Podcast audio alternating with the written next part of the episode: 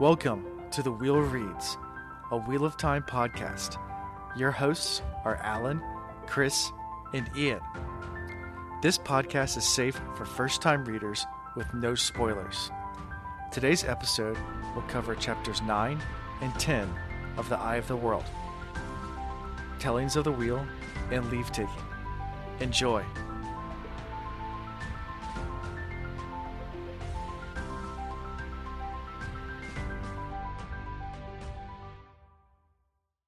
All right, welcome to episode six. Um, this week we got two chapters. So last week we did three. We'll just do two this week. And from time to time, we're going to do uh, three chapters just so we can keep a pace going.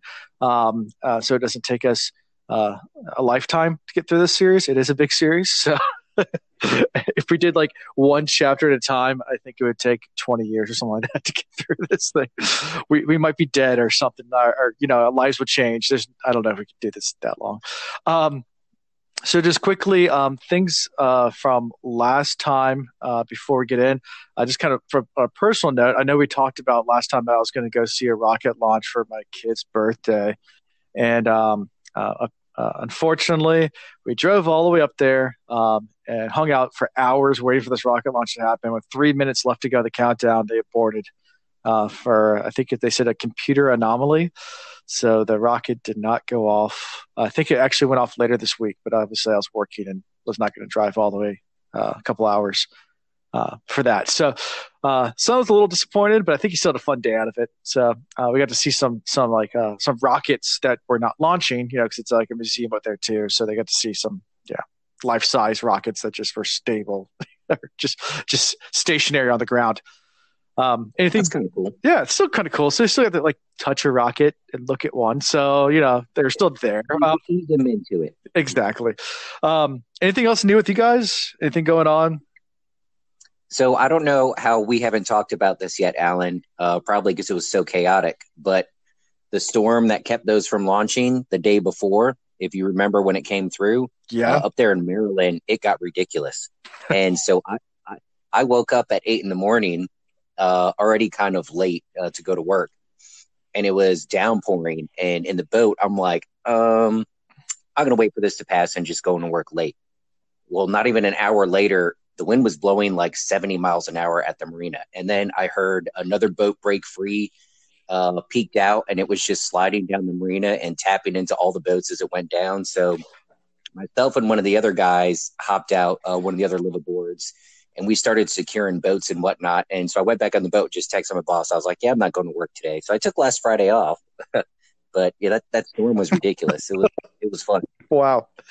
Um, yeah, gr- growing up on the water, definitely seeing boats break loose, and uh, uh, you know, Ian and I and Chris, you you live in the same area too, but you know, I've been through hurricanes and things like that. Uh, we live in Virginia.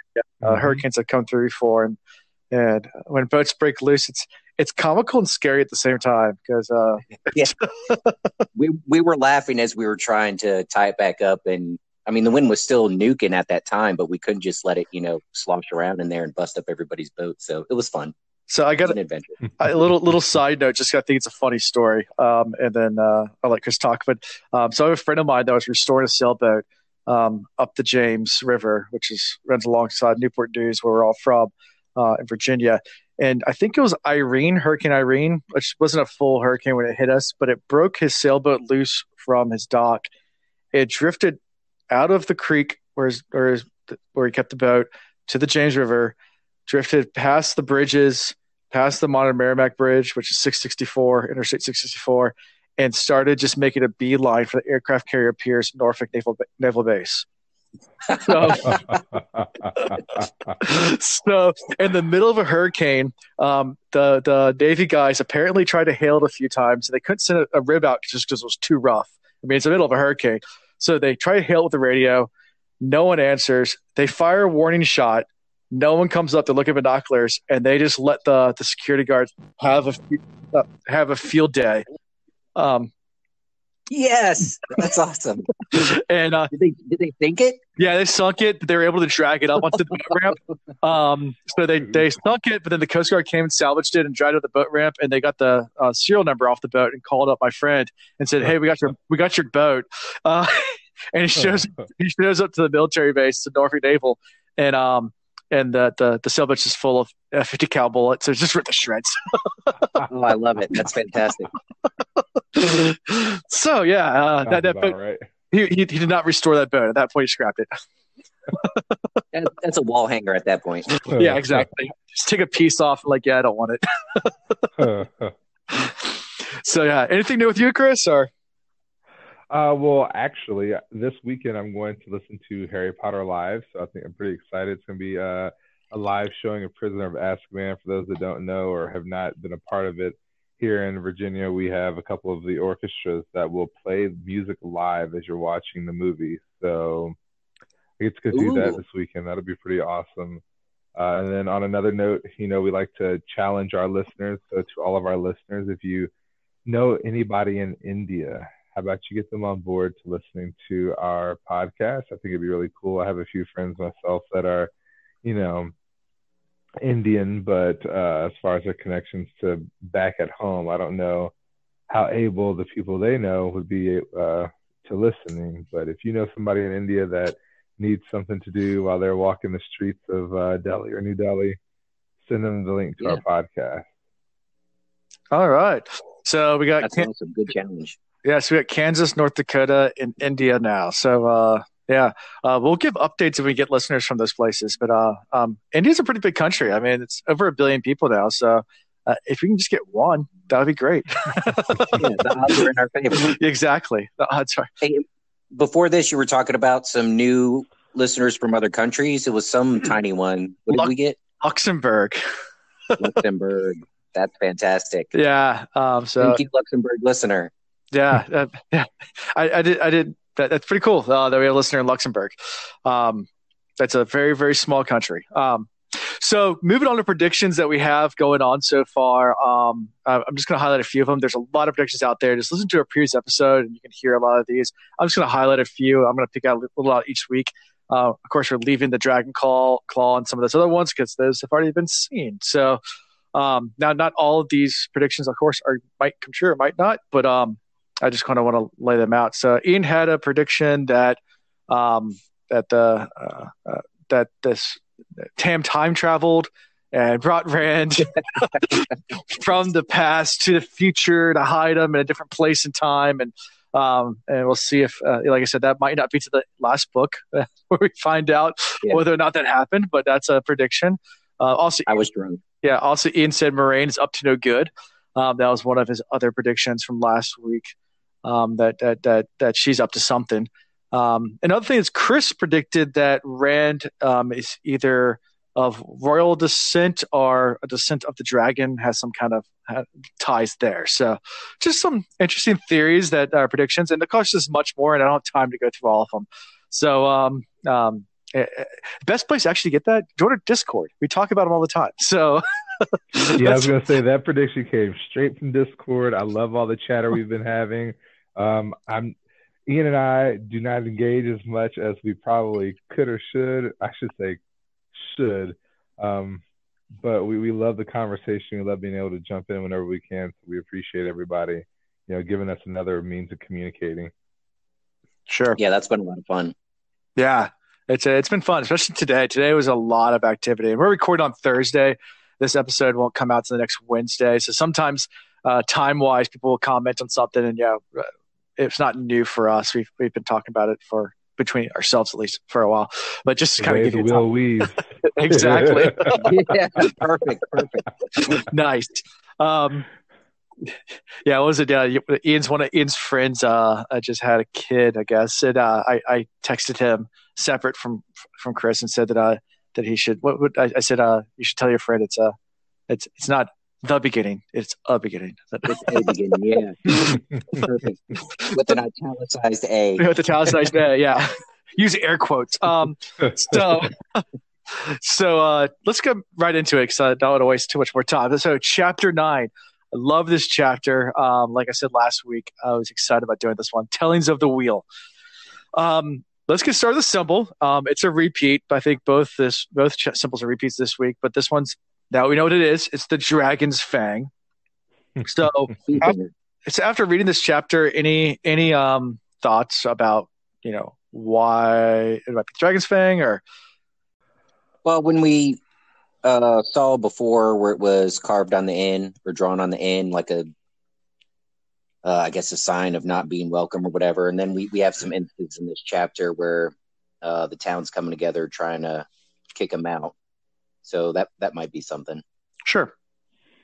You took the words right out of my mouth. As I say, now we know who and the why the uh, why it was drawn in Sure. the beginning. It's because they they want her to leave. Like they want Lady Moiraine to get the heck out. So Right. And, and and we'll get to that part of the uh, of the of the chapter, but it doesn't start that way. So it starts with something really strange. So dreams. Can I just say I was super confused when I'm sitting here reading the first. Like I'm like, did I skip a chapter? Did I miss something? What the heck is going on? Like I about threw the book down because like this makes absolutely no sense because I, I'm lost and I'm not normally a lost reader. sure. So this is a little spoiler, but dreams will happen. They'll do dream sequences in this book. So I mean, I, I this pr- you could probably guess this is not a one and done. So sorry if I'm spoiling that too much. There'll be more dreams. But one thing just to know is that when you when you when you I guess are super confused all of a sudden, you're probably in a dream. And that makes sense.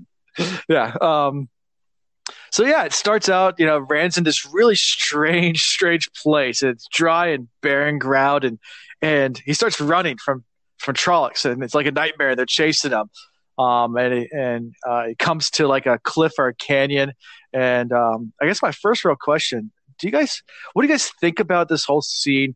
Do you think this is actually a real place, or is this just in his head, or is this like, you know, uh, like a vision like dream like you know something like that like you know like some people claim they can have visions of the dream or is it like a meaningful dream where it might have meaning you know like where it's a symbol or an allegory for something or uh, what are you guys thoughts I was gonna say, I it, it in my opinion, it's got to be a memory of like a past life, or like that's where my mind instantly went to. It's either like a memory of a past life, or a memory in like inserted in, in the event that in this book there's some type of, um, I mean that's it, past life. It's the memory of it flashed away like Quicksilver when he tried to touch it, but the memory was there. He knew it was there. Like this was more than just a dream to him. It was just so real and it's so vivid and he you know the the sounds and the feeling and the the way they described how the ground felt and the crunch the sounds. Like there's so much depth to this dream that it has to be more than a dream. That's just my personal takeaway from it.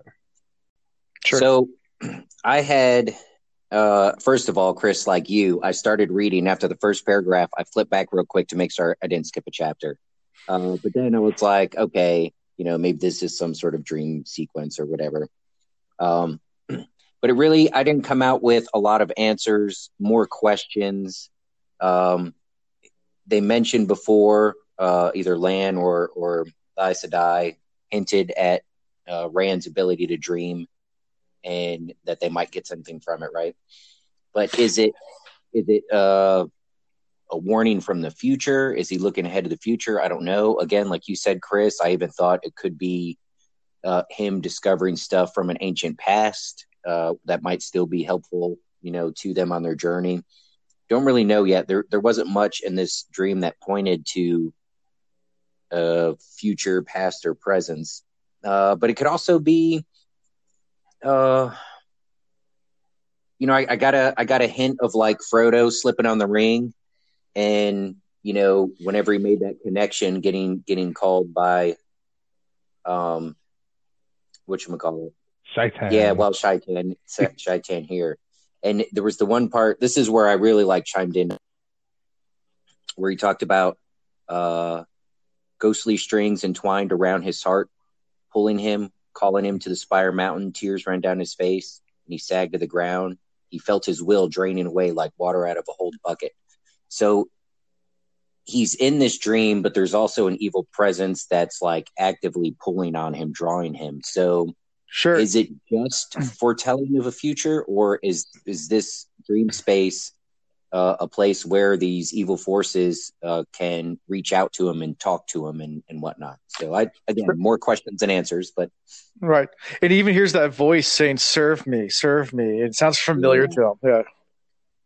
Well, yeah, that's what really killed me. Is like that part right there that you just quoted. Serve me, a voice whispered in the stillness of his mind, a familiar voice. First off, his his reaction is volatile. Like these, he has these emotions of anger, and they're pushing and pulling at him. Like he doesn't know what to do with it. He doesn't know to, if he should embrace it or if he should be like going against it. And then like he hears the voice. The voice is familiar you can tell like there's a part of him that wants to kind of give, but then he's just like the light consume you shaitan. So he knows who it is, but how does he know? Like where is all this coming from that he has this depth of knowledge for something that he's never encountered in his life? So Sure. and then like again, they're even talking about the smell of death lay thick around them. Like this is more than just a dream. yeah, And you've got all the senses senses. included. Yep. Yeah. So, um, you know, like you said, he does curse Shaitan and then names the Dark One. Then suddenly a figure shows up. Um, you know, uh, kind of he, get, he gets scared and throws himself off the cliff, pretty much. um, Mhm. which I guess he figures he's in a dream, so he can just do that. And then instead of waking up, I mean, most of the time when people fall in their dreams, they wake up. He suddenly is in a field, um, and there's a new mountain, but this mountain's different. Um, and then he notices also that there's a city with an island next to this mountain. So we might have talked about Sanctuary. we might have talked about this place before um, from the prologue. So, so yeah, so um, you know, he sees this. This so so that goes back to are these real places? Um, or is he just imagining these things because he's heard stories, and this is what he pictures in his mind, in his head? This is what it kind of would look like. I don't know. I mean, I don't. I mean, so you're, you're asking the right questions, but uh, the truth is, these are the questions that I just kept coming up with as, as I was reading, especially because he transitioned. You know, he falls trying to get away from this guy, and he transitions from one place to another, and they seem polar opposite. You know, right? one he has the feeling of dread and evil, and this other one, like everything just seems to be in harmony. The way people talk and the music in the background, and everything's harmonious, and then it feels good. So long as he's walking towards the tower, and if he doesn't, people start freaking out. But anyways, walks towards it. So they're like polar opposite places, Right. uh, and there, there's a message trying to be given to him. There's a lot of emotion involved, like Chris said. So I was interrupted. I love the single sentence, the single word sentence, like sanctuary. hmm yeah, It's like that. That that in and of itself is a quote. Like he understands. Like that is a safe haven. That is a zone for me to go where I will be safe. But then, literally right after that one word, it's back to being nasty again. Like the light eating figure is after him again. Like Sure. he's full of face full of terror. Like, and that's what brings him out of his sleep. But then, you know, well, before he gets there, he starts trying to run towards the city, gets further away, and then he gets into the city because he trips and falls because he's running from. And then he turns every corner, the tower's still there, and and where it ends is he finally gets to the tower and climbs the stairs up and opens the door, and some Myrddraal stand there and says, "We've been waiting for you." Or yeah. yeah, Yeah. And, and then he wakes up. So so it's like, is there really any safety for him? right,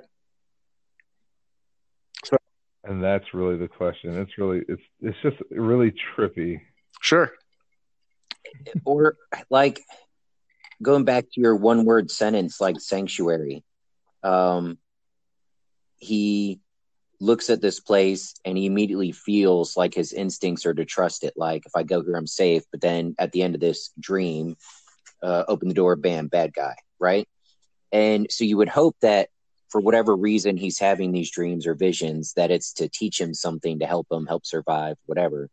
Uh, maybe there's a lesson in here about uh, careful chasing after false hope. You know, um, you know, with the rose comes the thorns, something to that effect, or or a warning of sorts that you know they're getting ready to travel here to a place that he's been told you're going to be safe there. They can protect you.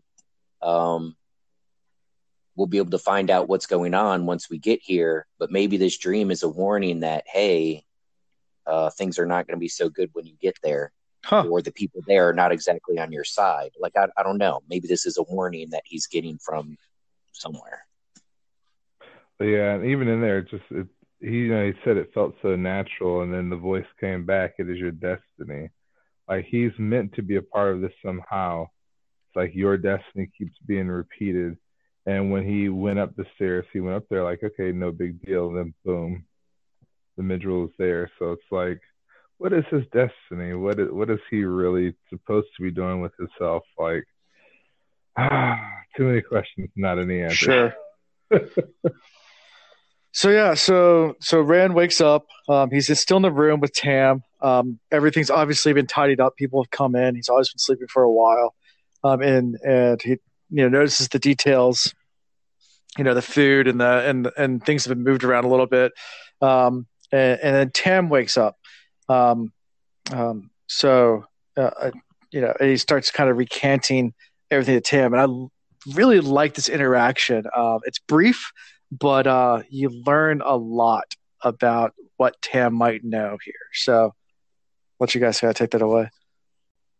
Well, I mean, first off, he was waiting on Rand. Like he wasn't asleep. Like he's already got his his wit about him. He's already very conscientious about what's going on. He's already observing, you know, what has happened, and he's already mulling over it. So he's ready to have that conversation with Rand. It's just like, what is the conversation? Is the question. I'm sure he didn't think it was going to be what it was, but um, I really do think that we get the insight that he is a whole lot more than just you know the the brewer of the beer. Mm-hmm.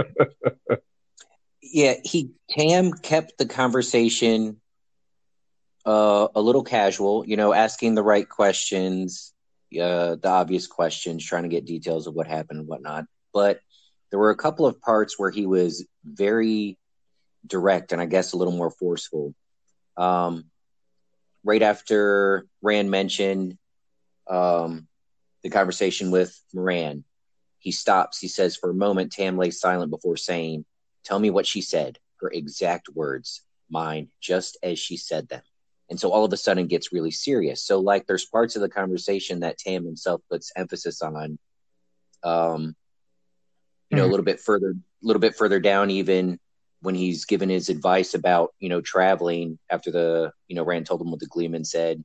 He said, "You listen sharp, think deep, and guard your tongue. That's good advice for any dealings beyond the two rivers." So it's a little bit casual, and then there's points where he's like very forceful in what he's trying to get across to him. Sure. Another thing he points out as well, which I thought was a great quote, was I said I don't lie, but the truth is not always the truth you think it is. So, you know, just be careful and read like listen carefully to what they say because they're not gonna lie to you. But it's like we've said last time, word word jujitsu. Like they're they're not always gonna tell you the truth you think it is. you know, like, Right. so, so you have to be very careful, you know, uh, listening to what they say. You can always omit a few key details, and you're not overtly lying. You're you know leaving stuff out, but it completely changes the story. So they're they're masters of it, and they have a reputation for that. Mm-hmm. I think it's just as important to kind of take a step back before we even get that far. Like the story was told, Tam kind of mulled over it. He asked for more detail. He got more detail. And then he's like, all right, so when are you leaving? Yeah. Yeah. It wasn't like, no, you can't leave. It's like, you, you can't leave until I tell you you can leave. You know, it was just like, when are you leaving? And that surprises Rand. I mean, Rand's obviously surprised by that because he thought his dad would have a million reasons. Even, I think he even says, "I thought you'd have a million reasons to say no." And he says, "Well, I do have a million reasons, but if if if they're saying that, that means you you got to go." Yeah, he's like, uh, he goes, what is it? Rand, Rand said, I thought you'd have a hundred reasons why I shouldn't go. And he realized he was hoping Tam would have a hundred reasons why and a good one. And then he comes back, maybe not a hundred, but I have uh, a few did come to mind. Only they did not count for much. If Trollocs are after you, you will be safer in Tar Valon. And I'm sure I butchered that. Tarvalin, yeah, than you Tar Valon Sure. um, than you could ever be here. So like he he knows that the safety of his son, and this, there's air quotes around that, the safety of his son is dependent on the Aes Sedai. So it's like, what what do you do but tell him to leave? And that also goes to that like survival warrior mentality that he has to have. The more I, I, we read about him, the more we learn about him. Mm-hmm. He's not your average Joe. He's like, all right, we're going to help you survive, and then I'm just going to follow behind you, and we're going to make sure you live. It's like, why is he so important to him? I mean, he is a son, but at the same time, it makes me wonder how much more he knows about Rand than sure. we're let to know right now. All right. So that part where you just said he knows more about Rand than we're led to know right now. I agree with that, maybe for slightly different reasons. Like Tam, I, I can't think of a scenario like that where, as a father, even a stepdad, or however you want to paint this picture now, would like wouldn't try and fight it a little bit because he doesn't trust Moiraine. Um, he thinks, or at least gives warning about her intentions to Rand. Um, and this is a pretty big journey, and Tam more than anybody knows this. And he doesn't hesitate to be like, oh, yep, well, I guess it's time you go. So I was almost immediately thinking that Tam, again, is, is not letting us know everything that he knows. Maybe from the very beginning, when he traveled back there, he was told or it was foretold or prophesized that at some point, Rand is going to be crucial to, you know, some big story or battle in the future. So as it's unfolding, Tam just knows, all right, can't fight it. I've done everything I could to raise him, but he has to go on this. Sure. It's, for for Tam, it's got to be bigger than just protecting that little village there. I think. Even down to the point of like, where do you? When do you leave? Yeah. Right. We got. We can do this and we can do that and we can do the other, and then it's like hesitation. Oh, so it must be soon. When are you going? it's like, well, damn. Like, all right, do you really care at all? um, and then you know one thing before we move on to the next scene, I, I had to point this out because I know Chris asked this last episode. Was like, I need to learn what a warder is, so you get a little more insight about the warders here too. So you know, um, uh, when uh, Tam's warning Rand, you know, be careful with Lan too, because anything you say to Lan, you might as well just told to Moiraine, um, because they're a warder and they're bonded, and you know, it talks about the stories about the bond between Aes and their warders and how the warders get some benefits and they're not really sure what the Aes Sedai gets out of it. But, you know, I think that's the quote it says. But uh, at least you learn a little bit about this whole this whole relationship. Yeah, it says the warders got all sorts of benefits according from the stories. They healed more quickly than other men and they can go longer without food, water, or sleep. Supposedly they could sense Trolloc if they were close enough and other creatures of the Dark One too, which explained how Lan and Moiraine had tried to warn the village before the attack. Mm-hmm. So they're just like, you know, enhanced soldiers, you know, like battle mage essentially. But like normally when you got a battle mage, they're individuals that like have magical powers that are more apt at fighting. Sure. This is like an enhanced person, almost like a we'll call it a symbiotic relationship, but a mutualistic relationship where the Aes Sedai gets protection by feeding the warder magic so that the warder can fight more aptly. Mm-hmm. So, and do you guys have thoughts about what this bond is? Like, how does that work, or you know, like what does it? Is it? I think it's probably like a blood bond or something. It's got to be some type of magical blood bond that I don't necessarily think that when one dies, the other would die, even though that would be, you know, a, a broken link. Mm-hmm. But I, think like the warder is bound to his or her, assuming that warder's sure. female, Aes Sedai until they've either served their purpose and are released, sure, um, or they die. Sure, and, and we'll we'll get into uh, actually in the same chapter, a couple of paragraphs that talks about a, a bond breaking, uh, and, and in the story that Moiraine tells. So, uh, we'll, we'll get to that in a second. so, um, we're, we're almost there. So so Lan pokes his head in and says, "Come quick, um, there's trouble." And Rand's just like, kind of hesitates, and Lan says, "What do you what don't you understand about you know trouble? Come on, let's let's get going." Uh, you know, and and so Rand thinks maybe something's coming up or something's going crazy. So he goes downstairs in the end, and they peer outside, and they they kind of I think it's him and Matt, right? Or all three of them at that point? I can't remember. It's just, it's just Rand and Lan. I I don't have the book in front of me right now, but um, they're peering outside. There's a crowd, that's gathered, and and Moiraine Moiraine's backs to the to the end, and and I picture this just like as a as like a as a very very like a village crowd, you know, like uh, pitchforks and torches, like yeah. yep, they're they're getting restless, and and the more people start talking, the more brave they're trying to get in the crowd, and yeah, yeah, it was it was it was uh, Mat was there as well because he made the comment. This isn't much like the stories, is it? Rand? Sure. Is yeah. It? So. yeah, he's at least an earshot. I know I know we mentioned Lan opened the door just enough for Rand to be able to look out also, but Mat's got to be close enough to hear it all. Sure.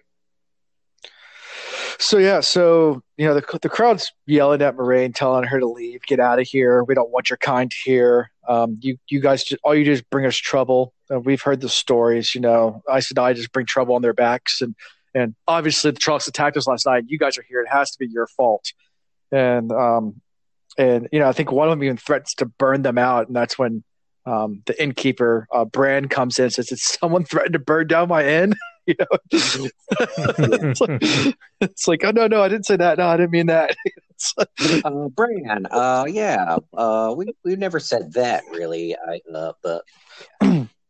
Yeah. Uh, eventually, you know, Bran's trying to calm down the crowd. The crowd's still going crazy. So Moiraine just has has yeah. had enough. And she takes her staff out and rolls it around like fire shoots out of the end of their staff and, and silences the whole crowd and goes into the story.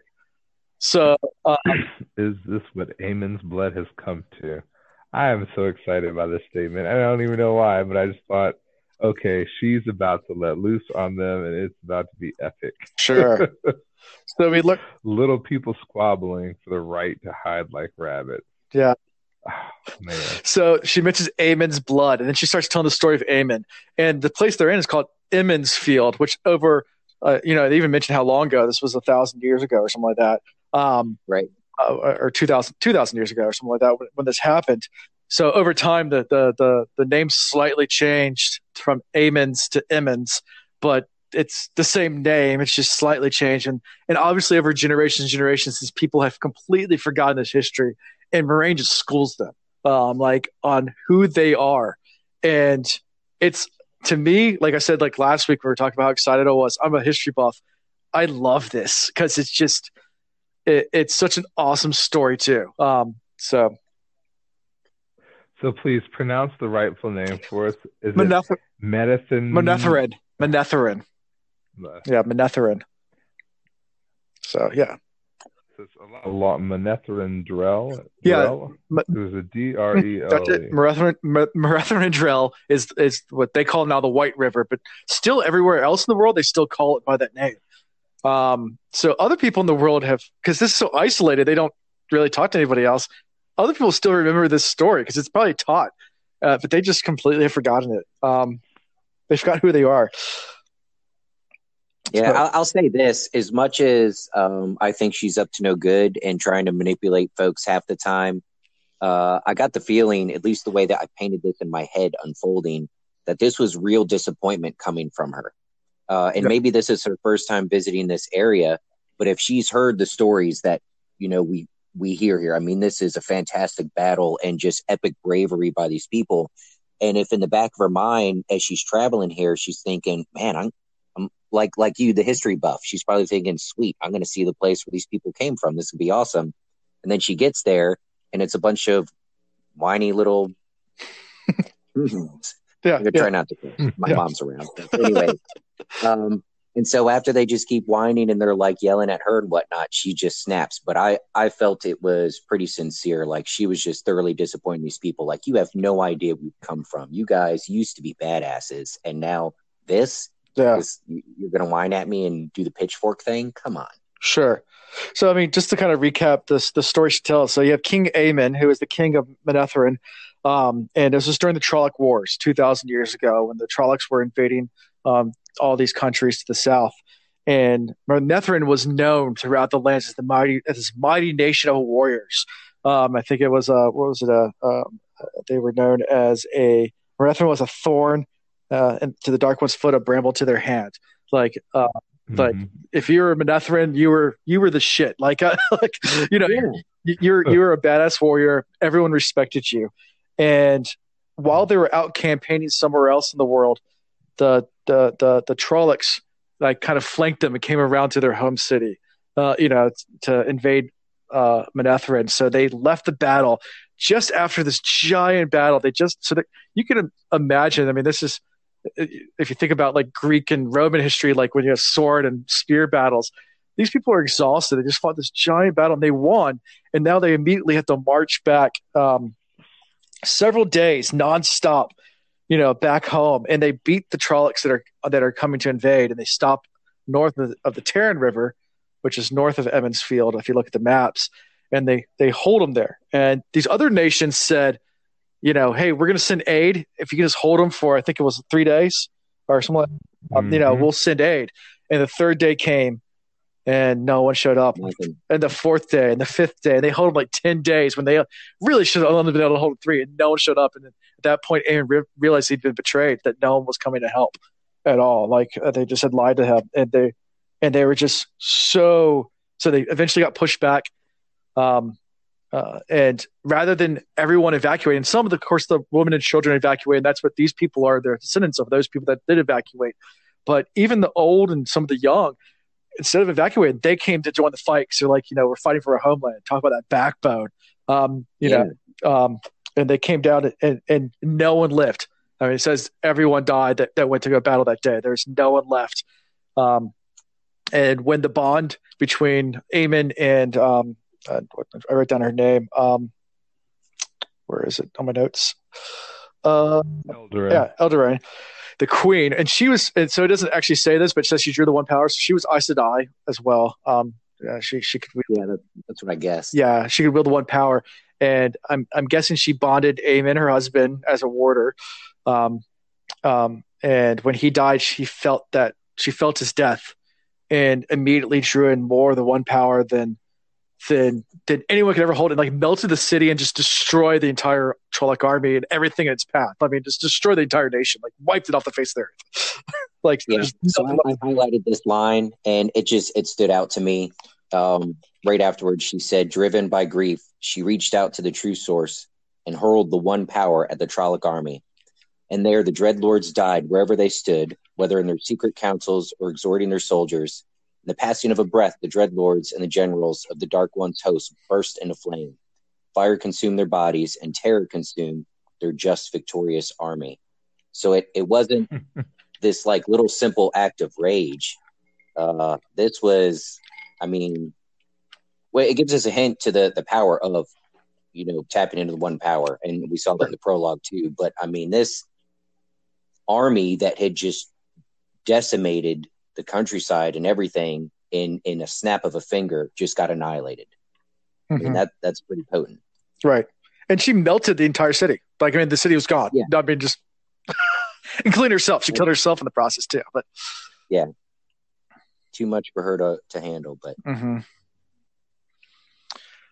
So thoughts let's hope let's hope Lan doesn't die. Hmm. Shit's gonna melt. yeah. So uh so yeah, um it's pretty crazy. I, I mean I love this story. Um it's it's it's kind of a one of these epic battle and of course this is history. But uh any more thoughts about that before we move on or about the the story of Manetheren? No, if you're not reading the book and you're just following our podcast, too damn bad. You need to go and read. yeah. that, that's, that's a couple we, of pages. Too much for us to read out loud here, but that's a really good two, three pages of awesome storytelling. Yeah. So yeah, so she gets done with the story and kind of just calms back down, and like you can tell the people like that, that had now been trying to push her out were, were just ashamed of themselves. Like even though like half of them don't even believe the story per se. Like I don't know if your story's true or not, but you did heal my boy, and you can stay if you want. You know, like it's uh, you know they they definitely uh sheepishly uh, start apologizing to her and say you know like we, we're sorry for trying to force you out. well, how else are they going to respond? I mean, what are you going to say? I don't care. That was then. This is now. We're wusses. Get out of here. right. I guess they could have done that, but they, but they didn't. Like you sure. said, they kind of took tail and they were like, um, "Well, yeah, my bad." they also just watched fire spew out of her staff for like the entire story. Sure. Like, to, yeah, yeah, I'm going home. You're good. See you later. Deuces. Yeah. Don't want to mess with that. Um, yeah. So, so the crowd disperses, and and uh, you know this chapter ends um, with with Lan pulling Rand back inside and out the back to the stable. Um, you know, saying we've got to leave now. So, I know, uh, you know, kind of race through this one. Um, like I said, there's a lot that just goes into the couple things that I I missed over. So they had a banner of the Dark One during this telling, and I don't know if you caught the name of the of the what they called the banner is Ba'alzamon.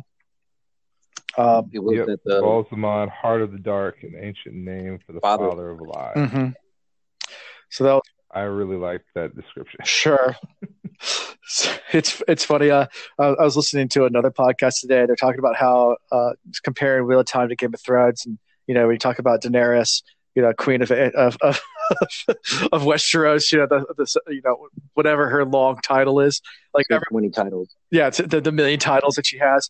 Um, um, that, that sometimes in Wheel of Time they have characters like that too. it's like goes on and on with like a million titles. Like the more titles you have, the more important you are, right? So. All right. So next next episode, when we do introductions, Chris, you and I have to come up with unique, personalized introductions, like Ian, user of phone charger, misplacer of wallet, drinker of whiskey. You know? Yeah, so we'll, we'll see who can outdo one another. There you go. Hmm. uh, we need feedback from our listeners. They have to help us come up with one. yeah, There's yeah. a challenge to our listeners. The person that comes up with the best title for each of us will get something. Yeah. Don't know what it is yet, uh, but we'll figure something out. yeah. So before we move on to the, uh, our next chapter, any thoughts or closing things for this chapter? I mean, I know we had it's kind of like two parts. This chapter, you have the dream sequence, and then you have the story of Manetheren, and they're two distinct, separate things that happen. So as either one, anything that you guys uh, thoughts or predictions or anything that got kind of put, that we didn't cover that that you know you think of? I love the the the definitive statement "weep for what is lost forever." because it's like the wheel mm. weaves and it continues to kind of come back to itself. It's like, why is this particular moment in time done for? Like, what makes it so special? Like, who's to say these people won't come back and do something awesome? Sure. I mean, their descendants are about to go on this journey with Aes Sedai. Let's let's hope that maybe they're of some importance and maybe Aemon's blood has some real relevance. I mean, sure and then, oh well, I'm I'm getting ahead of myself, so I'll save this next statement for the next go around. Let's continue. well, so I'll I'll add this. Um, it it just briefly crossed my mind while reading, but it it's jumping out now that y'all are talking about it. Where she talks about you know the hope that there would be you know something left from uh, that great group of people left in here um, that had made it through the generations but the one character that like I feel like maybe it did was Mat because Mat Mat's a honey badger. Mat don't care about nothing. He's an instigator, getting in trouble. Somebody's like, "Let's journey." He's like, "Yeah, bro, let's journey." They're like, "But we're gonna journey someplace like super dangerous." He's like, "Yeah, bro, I'm going." Like he's just he's all in or whatever. So uh, he's he's got a little bit of that. It might be stupidity, I don't know, but it could be courage. They're kind of defined the same way, but yeah. so I think so, so Aemon's blood is strong in Mat. yeah, so. There's our next prediction. Sure. All right, that's awesome. Um, anything else from this chapter? Nope, not for me. No, it was a fun one though. All right, so moving on to chapter ten, uh, leave taking. Um, uh, so we're gonna start like always with the symbol. It's the staff again. So um, any thoughts on that? Um, you know, obviously it's a, another recurring symbol. Uh, we don't have new symbols right now, but um, I think the last time it was like only two chapters ago. Last time it was used. I think it's just a nod to the show that she just gave, like just a reminder that uh, our Aes Sedai are badass and sure yeah, we we've transitioned back to the Moiraine show. Like other stuff has yeah. happened, but now now she's gonna tell us a little something. Sure, she's taking charge. So yeah, so let's go right to the, the chapter. So uh, leave taking. So it starts um, um, in the stable, and Lan's asking Perrin, "Hey, did you check the stable?" So while all this stuff was going on, I guess Perrin was in the stable getting everything ready for everybody. Um, and Lan's had told him to to check the stable to make sure no one else was there. Um, uh, and then goes through who all the horses are for each. Um, and, and, and Mat starts to joke about Rand's sword and Perrin's axe. So I guess we'll start there. well, I'd like to back up really quickly. I think this is a really neat, neat statement. Uh, care and a long life go together. Mm. Like I highlighted that. yes. Uh, I, I think it's kind of just another like nod to the next. But uh, how many books do we have to go through? Fifteen there's, books or whatever. There's, there's fifteen, yeah. It's like yeah. So uh, he, you, you, hopefully you live a very careful life because we got fifteen books that we hopefully get to see our, our blacksmith friend be a part of. But sure. um, let's see if he takes any advice we learn very quickly he's not very good at it, but we'll get there when we get there. sure. So yeah, so the, great quote, and Lan has some great quotes. I mean, he's that stoic, hardly any emotion character. I mean, yeah. I think you guys gathered that so far. Like he's uh, to see Lan smile is like what? like something's wrong. like, like uh, he's just very, very serious all the time, like overly so. Um, I'll say that, uh, and we'll touch on it a couple times in this chapter. There's little one-liners that he gives that were surprising to me and are kind of making me warm up to Lan a little bit more. Like you said, he's the stoic guy. He's the warrior. He is way more of a badass when it comes to fighting than any of these. Like you could put a dozen of the men from that village together, and he's way better than that. And mm-hmm. I don't get the impression that he cares or wants to spend time training these boys or teaching them anything. And yet, when he has an opportunity to give a little tidbit of wisdom, even if it's a bit sarcastic and snide, like he still gives it. Like he he feels the need to give him a heads up on things. So I I'm starting to like him. Sure. So yeah, before we get into more tidbits from Lan, so Matt Mat starts to make fun of Rand and Perrin. You know, says, you know, Mat, so Mat noticed the sword Rand's waist and said, "You becoming a warder?" Which so that brings uh, we're not where I want to be at this point in the chapter, but I think that may be a thing. Or he's he's got a sword and he's already made his first kill and he's got this heightened sense. Like why not go ahead and give him powers on top of that? That would be just pretty awesome. Sure. Oh, that'd be cool. And then uh, you know, he notices Perrin's shifting, trying to hide what he has. And um, I love the description of Perrin's axe because um, I, although I haven't the TV show hasn't come out yet, so I'm really curious how they're going to do this in the TV show. But in my mind's eye, this axe, axe looks badass, like something like something out of like Final Fantasy or something like that. Like, a- yeah, he says it's a broad half moon blade, one side of the head, and a carved spike on the other. Made it every bit as strange to the two rivers as Rand's sword, but yeah, it's. Uh, and I also pictured it just way too big for this kid at this point. Sure. Oh yeah. So it's something he has to grow into. Sure. It's a broad half moon blade. Like that is so like and with the spike on the end. Like I I have one like that. Actually. Our blade master Chris has that has has Perrin's I, I have a battle axe. There's actually a video of me on Facebook destroying a watermelon on Christmas Day two years ago. Field trip sure. to Chris's place. Yeah, that's awesome. So, um, so you know, then they go into you know, I think uh, one of them asked, "What do the Trollocs want with us?" Before any, Lan can even answer, Moraine, Moiraine shows up, um, and comes in, and and um, and, and they're also talking about right when Moiraine walks in, they're talking about how I guess uh, Rand had talked to his dad and gets kind of caught, and then like, "You told someone? I told you not to tell anybody." And and the other two are like, we just left notes. We just left notes. Like you told us, we didn't tell anybody. You know, um, you know, stumbling over themselves to say like, no, no, we listened to you. And and Rand's like, he's my dad. What am I supposed to do? Like, not tell him that I'm leaving? Like, no, I'm going to tell him. Like, um, so you can always already tell like just this interaction. I don't know what you guys think about it, but like Rand's being more defiant than the other ones. Yeah, Okay. definitely. Rand is his own man, and it is what it is.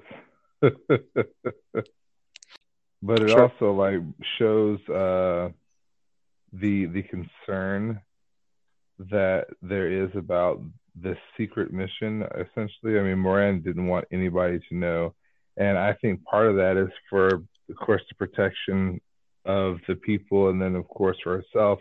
But I think the other part is the fear that somebody will come to one of the boys and be like, you know what, here's the secret, or here's why they really want you. Like, we need to get you back. We need to get you out of here. Like, because that's what his father ultimately wants to do. Like, he wants to join him, protect him, and you know potentially take him back. So Sure.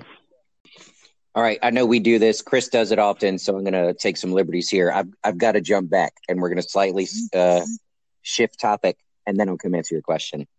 Uh, but one of the points that I highlighted, where I was talking about how Lan is kind of giving tidbits to the boys, and I thought it was awesome.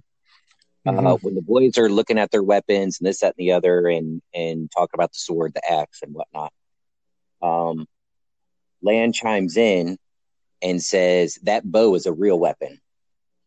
And then he Mhm. says, So are the slings I've seen you village boys with. Just because you never use them for anything but hunting rabbits or chasing a wolf away from the sheep makes no difference. Anything can be a weapon if the man or woman who holds it has the nerve and the will to make it so. And I think this is important because Lan has an understanding of what they're getting into. And uh, I wrote a note in there uh, underneath. I wrote, stick to what you know. Um, if, if they were to go out of the town right now and run into some Trollocs, should these boys be slinging around weapons that they're completely unfamiliar with? Well, that might be more dangerous to them at this point. So Lan's given some like legit good information. Be like, hey man, if you got to pick up a sling and hurl a rock at this guy, like you do it. I mean, whatever you're good at, that's what you use. So Sure. that that stood out to me. This this badass Lan guy, like actually reaching out and trying to help these these boys and give them some confidence that they can actually do this task that they're getting into.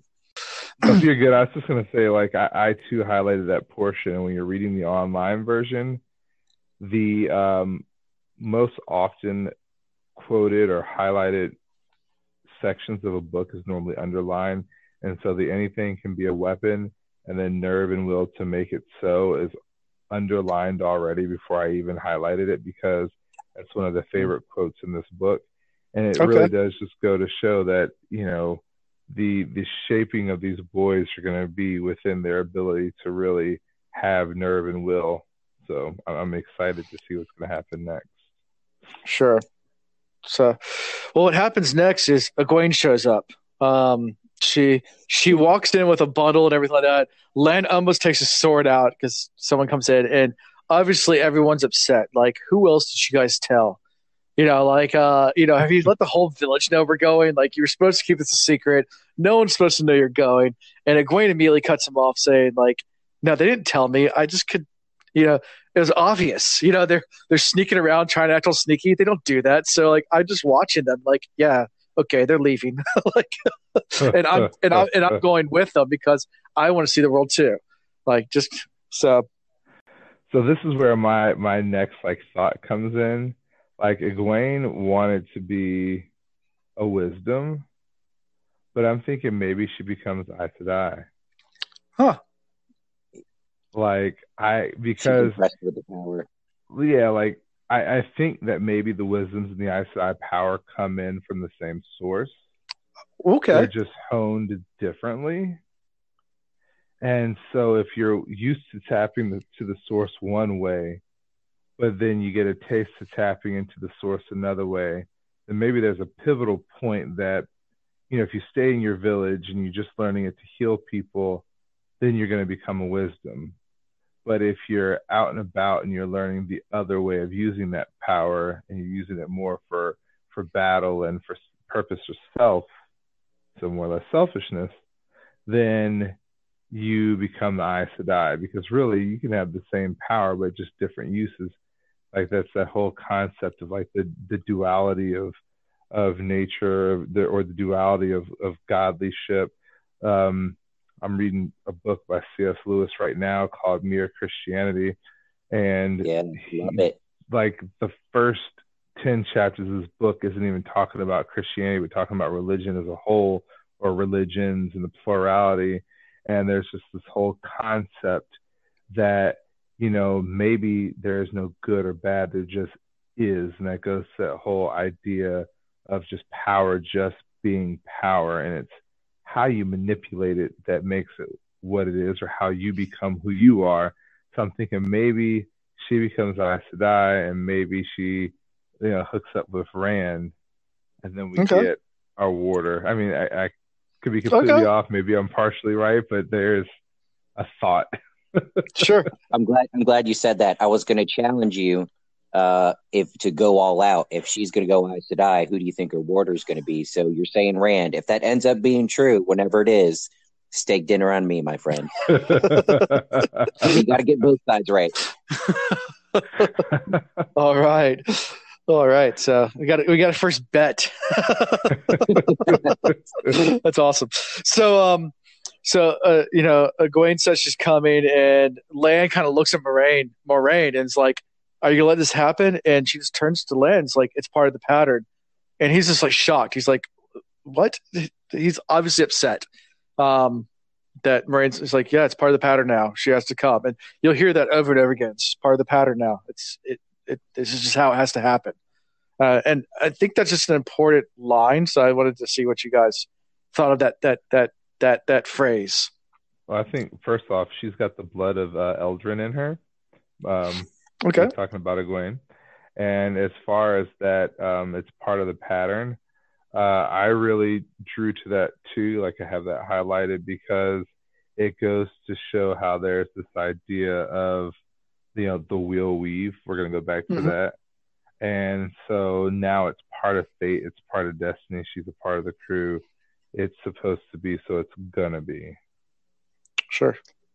Yeah, I, I, got the feeling that as soon as she showed up, maybe even before then, maybe um, Moiraine had an idea that she'd be joining along. But when she first showed up, they're in a rush, and instead of like immediately grilling her, she just kind of lets the conversation plan uh, play out. And Rand is the one asking her like, "How did you find out this, that, and the other?"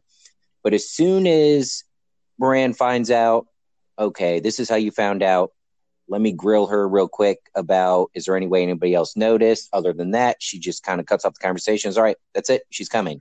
Mm-hmm. Um, so she didn't put she didn't put up much fight to it. It's just like, well, she's here. She's coming along. Uh, our cover's not been blown. Um, moving right along. You know, sure. so sure. And then the Gleeman pops up. right. So right. I mean, before before we get there, you know, Lan says we need another horse now because we, but I guess the Gleeman's horse will do. And you hear Thom, that's not going to be possible. Uh, and, and, immediately now, now this time, whereas Lan always pulled a sword out, his sword comes completely out, and it doesn't go back in because from previous chapters, yeah. Lan talks about how he doesn't trust Thom at all. He doesn't like Thom. He even said that the last, I think it was the last two cha- two chapters ago. Um, and one thing I want to point out too, which I just love this fact, is if you guys remember that interaction when when Lan was talking about how he didn't like Thom, and Rand made the comment, said, "I don't care if he was hiding in the stables during the attack." Robert Jordan just foreshadowed like like like I just love the fact that that was. Ooh, I didn't even connect it. yeah, so Rand said that like two chapters ago that yep. I don't care. If, I don't care if Thom was even hide, was hiding in the stables during the attack. Like I don't think he's a bad guy. I mean, he could just been hiding in the stables. Uh, and there he's now he's hiding in the stables. like it's clearly his favorite place to be. Well, yeah. So, but but just that that's Robert Jordan's force. Like, there's foreshadowing everywhere in this book. So, like the smallest little thing, like line that you just would brush over a few chapters later, it was foreshadow. Like. I just wanted to point that out. But when you get more of it as we go along, so Mm-hmm. I think it's really funny how Moiraine takes that official tone with uh with our, our Gleeman and calls him Master Merrilin and uh, and I'm probably mispronounced that too. but of course, like you said, Lan really does not like him. He's like, is this part of the pattern too? And so yeah. everything is part of the pattern, my old friend. We cannot pick and choose, but we shall see. So like now she goes from an active participant to an observer of this pattern. So mm-hmm. I want to I really want to know what her part of the pattern is. Sure. So before we get there, what, what are your thoughts about the Gleeman coming now? Like, what do you think about him? What do you think about maybe his intentions, or like, what uh, uh do you guys have theories about Thom and? I don't know exactly what his intentions are. The same way I don't know exactly what uh, Moiraine and Lan's intentions are, but I do get the feeling that their two plans are in conflict. Uh, and that's why like there's this awkward distrust between Lan and the Gleeman. So, um, yeah, she's okay with him coming along, and she does the double check. Are you sure there's Trollocs? Okay, fine, let's go. But at the same time, their their ultimate goals are are going to be conflicting, I believe. Chris, you got anything or? Well, no, I was just I, I I like what Ian said, so I was really just reflecting on all of that um, and you know, it's just one of those things where the Gleeman clearly is looking for advantageous situations for himself, but then you can tell there's just a little bit more to it than what he's letting on.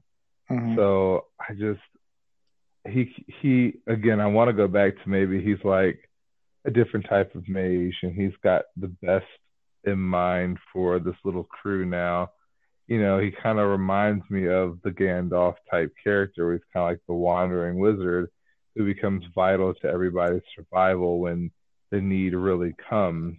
Sure. Um, so you know, I really hope that for him because I like him as a character. Um, but we will see. He's clearly somewhat of a coward since every time we find him, he's in the stable. But sure. So his reasoning, he's like, if it's not too dangerous for the girl, it can't be too dangerous for me. Besides, right. that Gleeman would not want to face a little danger to perform in Tar Valon. Like he he he clearly wants to head there. His real purpose we don't know, but he feels like he's safest right where he's at. Sure. Exactly.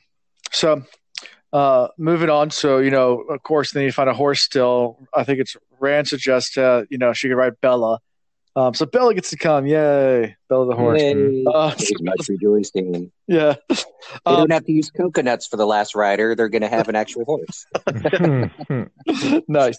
Um, so, uh, you know, and, and, Rand also tries to talk Egwene out of coming. Like, hey, you know, the Trollocs are after us. And she just kind of laughs, like, they're after you. Come on. Like, there's mindless creatures. They're not after you. Like, she she's the most completely clueless person in this entire – I think everyone else has a pretty good understanding of what they're about to get themselves into. She just thinks this is going to be a fun adventure. Like, I just get the idea that she has, she's the naive little, you know, village girl that has no idea what she's getting herself into. yeah, we know exactly. Like she, he, he makes a statement. I think you should. I still think you shouldn't come. And I wasn't making it up about the Trollocs, but I promise I will take care of you. And she says, perhaps I'll take care of you. She replied. She replied lightly. At his exasperated look, she smiled and bent down to smooth his hair. I know you'll look after me, Rand. We will look after each other, but now you had better look after on your horse.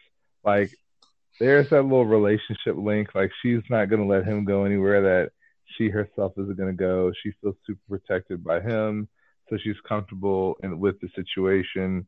Um, sure. So she doesn't know the severity of it all. Sure. Yeah, and they don't say it, but I think Rand is actually glad in some way that she's coming. It brings him some sort of comfort because he didn't put up that much of a fight. I mean, I know he tried to talk her out of it a couple of times, but again, I I, I try to put myself in those shoes. Uh, and if I really didn't want her to go, I'd, I'd put up like a bigger stink than yeah, that. he'll be getting laid by middle of the book too. Yeah, yeah. So, and I actually, so I like her confidence, even though there's a lot of ignorance sprinkled in there because there's no way she can know what she's getting into. Sometimes when you're facing the impossible like this, you just gotta strut your stuff and be the be the biggest cock of the walk and go out there and do it. And that's that's her. She she doesn't care. She's fully confident and ready to go. So there there can be advantages to that. So sure. Um so one thing I did highlight as well is a um, um, I'm trying to get to next. So I guess next scene they they start leaving, right? Uh huh. Yeah, so they start driving. They start. They leave the inn. And they're they're heading north towards Taren Ferry. Um, I when know that. first They, get on the road, I think there's a little comical moment. It says an owl hooted in the night uh, or in the night outside, and the village people jumped before they realized what it was. Like I love the way he all of a sudden switches from like naming everybody and talking about the crew, and then all of a sudden he divides them like they're the village people. Like clearly Right. they're completely out of their element. They're already kind of devalued a little bit by that statement in my mind. I'm like, well, damn, they went from being like potential saviors of the world or, you know, the chosen ones to the village people. and then And yeah, then, and then ima- like right in, right after that, my boy Lan again sprinkling some good information um, that I'm I'm assuming. I mean, this has got to be valuable down the road about wolves and dogs and Trollocs. And he Sure. would- he would much prefer that he heard wolves because if he heard the wolves, Trollocs wouldn't be around. They don't they don't like each other.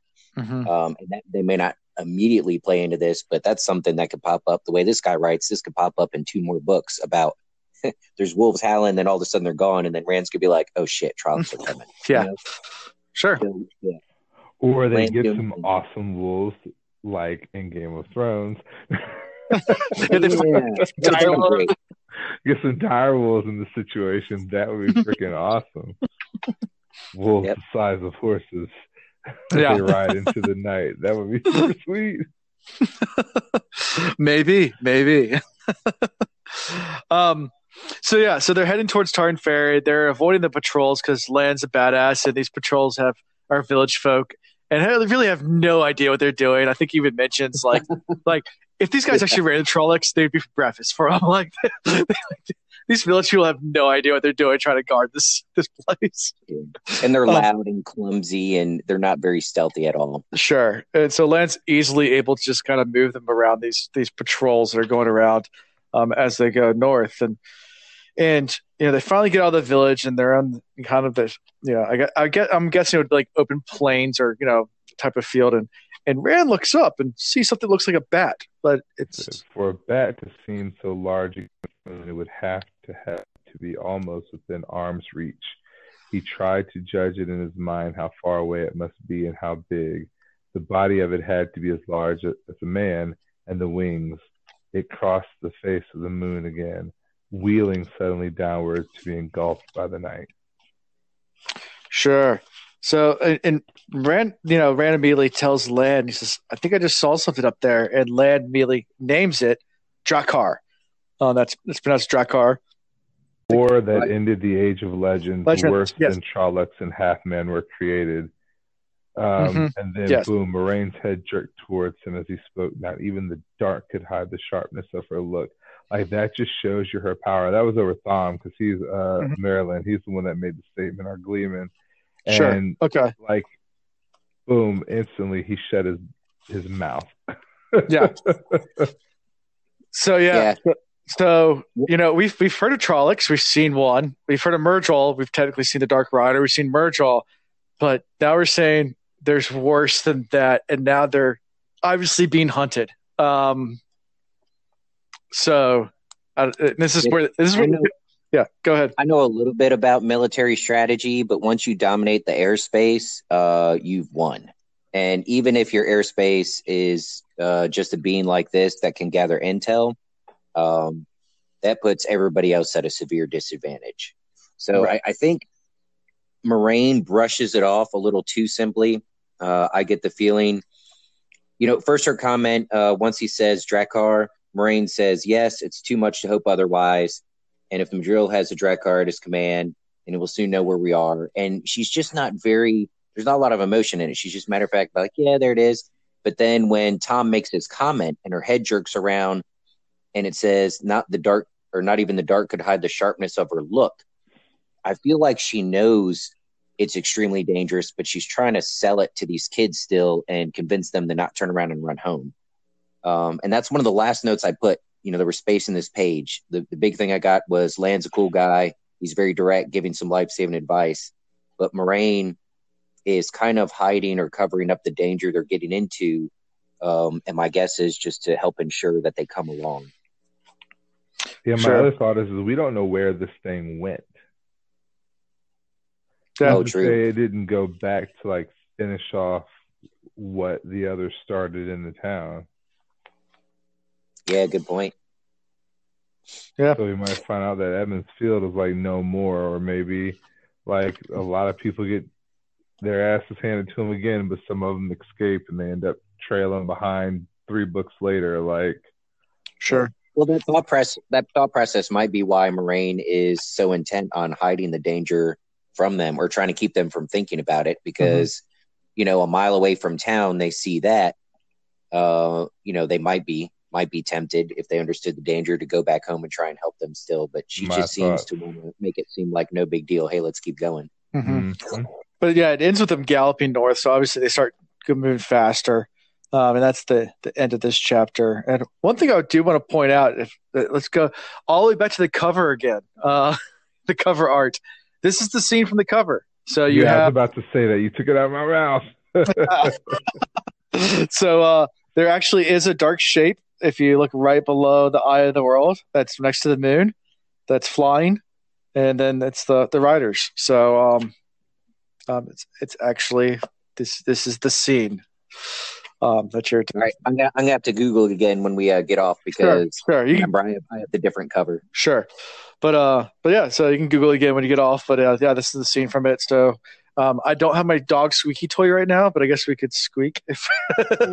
squeak squeak squeak squeak squeak so yeah, um, a very appropriate place for it. And So so, that- who's the squeaker girl that that's that's Moiraine. is it Moiraine? okay yeah, I that's didn't know if Moiraine. it was her or Yeah. But Yeah. yeah. That's Moiraine. Um, Squeak, squeak. uh, on on Aldieb, uh, her horse, and Mandarb, Lan's horse. I think they, Yeah. they named him. Yeah. Um, all right, so that's the end of this chapter. Um, and that's the end of this, or you know, that's all we're covering tonight. Um, a little shorter. We did two really long episodes, so I wanted to, uh, you know, every once in a while give a breather also for our listeners. I know sometimes our episodes can go a little long. Um, so um, that way they can, you know, maybe listen to it one lunch break versus two, or one commute versus five. Um, Sure. So, uh, any more thoughts about you know both these chapters, or you know stuff we covered tonight? Um, before we kind of just do some housekeeping and move on. Nope, ready to move on. Okay. Yeah, I don't know what it was about the the last three that we did that kind of had me trailing off in interest. Uh, but like I said, he picked me right back up with these two chapters. The the dream sequence uh, that got that got me fired up, and and finally seeing who's. I mean, it might change soon, soon, but who's actually joining this fellowship and uh, getting on the road together? We got our, our cast of characters, so I'm excited. Sure. Sounds good. So next week, um, we're gonna do three chapters again. Chapters eleven and twelve and thirteen. Yeah. Um, so that's the road to Taren Ferry, across the Taren, and choices. So um, three chapters, and that will get us firmly, of course, if you can't guess by ch- chapter titles, out of the two rivers, because we go across the Taren. Um, Spoiler. uh, I, I, well, we, we looked at the map already. We did that in the very beginning, so I don't think that's too spoilery. Um, and as far as anything else goes, everything else goes, um, you know, uh, we're gonna go and wrap it up right now. So uh, we can be found on social media. Um, we're at, at the Wheel Reads um, on Twitter, Facebook, Instagram. Um, as we mentioned earlier, we do have a Discord server. There's a link below um, on the episode you're, you're, you're listening to click on that. That's an invite that gets you automatically into the channel. Um, you'll get a nice little welcome message. Um, they change every time, kind of little funny quips. Um, and uh, and I can speak for everybody else. We'll welcome you with open arms, and would really just enjoy the conversation that we're having on there, and enjoy you guys in that conversation as well. Uh, we have lots of channels within that server, so all sorts of different topics that you can talk about. You can talk about this episode. You can talk about other stuff that's spoilers if you've read it before, and there's a whole section that Ian and Chris aren't allowed to look at. And then we have also just fun other topics like video games or our TVs and movie shows you guys are watching. Um, if anybody that joins that wants to add more, I'm open to that too. So it's, it's a fun way to interact with us. Um, we also have the Patreon as well. If you feel so inclined to to, to donate and give um, to our cause, but you do get extra stuff for that too. Uh, and, and the more we have, the more stuff we'll give. Um, and also email is is uh our email address is the wheel reads at gmail.com. So uh, I can be contacted there as well um, if you guys have suggestions or, or anything like that. Um, the final thing is whatever service you're listening on. We are on a lot of different different uh, services, uh, whether it's Apple uh, Podcasts or Google Podcasts or Podbean or Overcast. There's a bunch of them. Um, the, what would mean the world to us is if you if you you know rate or like us, subscribe, uh, write a review. If that's uh, whatever platform you're you're watching or listening to us on, um, that helps boost us up um, in recommendations. Um, you know, uh, whether it's uh, whatever service it is that you do listen to us on, um, and greatly appreciate. Hopefully, good review, but you know, any traction like that does does help uh, more than just listening. Um, with that, I think that's all I have for now. Um, do you guys have anything else you guys want to add? Find me an Indian. Yeah. yeah, yeah. We need someone from in, India. Um, yeah, so uh, the country of India. Uh, we, we, will welcome them with open arms. Um, um, technically, the largest English-speaking population in the world, even though a lot of them do speak Hindi as well. It's the different dialects. Um, because it was an English colony, almost uh, a very, very large percentage of Indians speak English. So, because our podcast is in English, um, you, you know that's uh, we should be able to find one. Uh, um, out of out of the out of the billion people that live there. So um, yeah, I think that's it for this week. Um, uh, until next time. Until next time. Peace.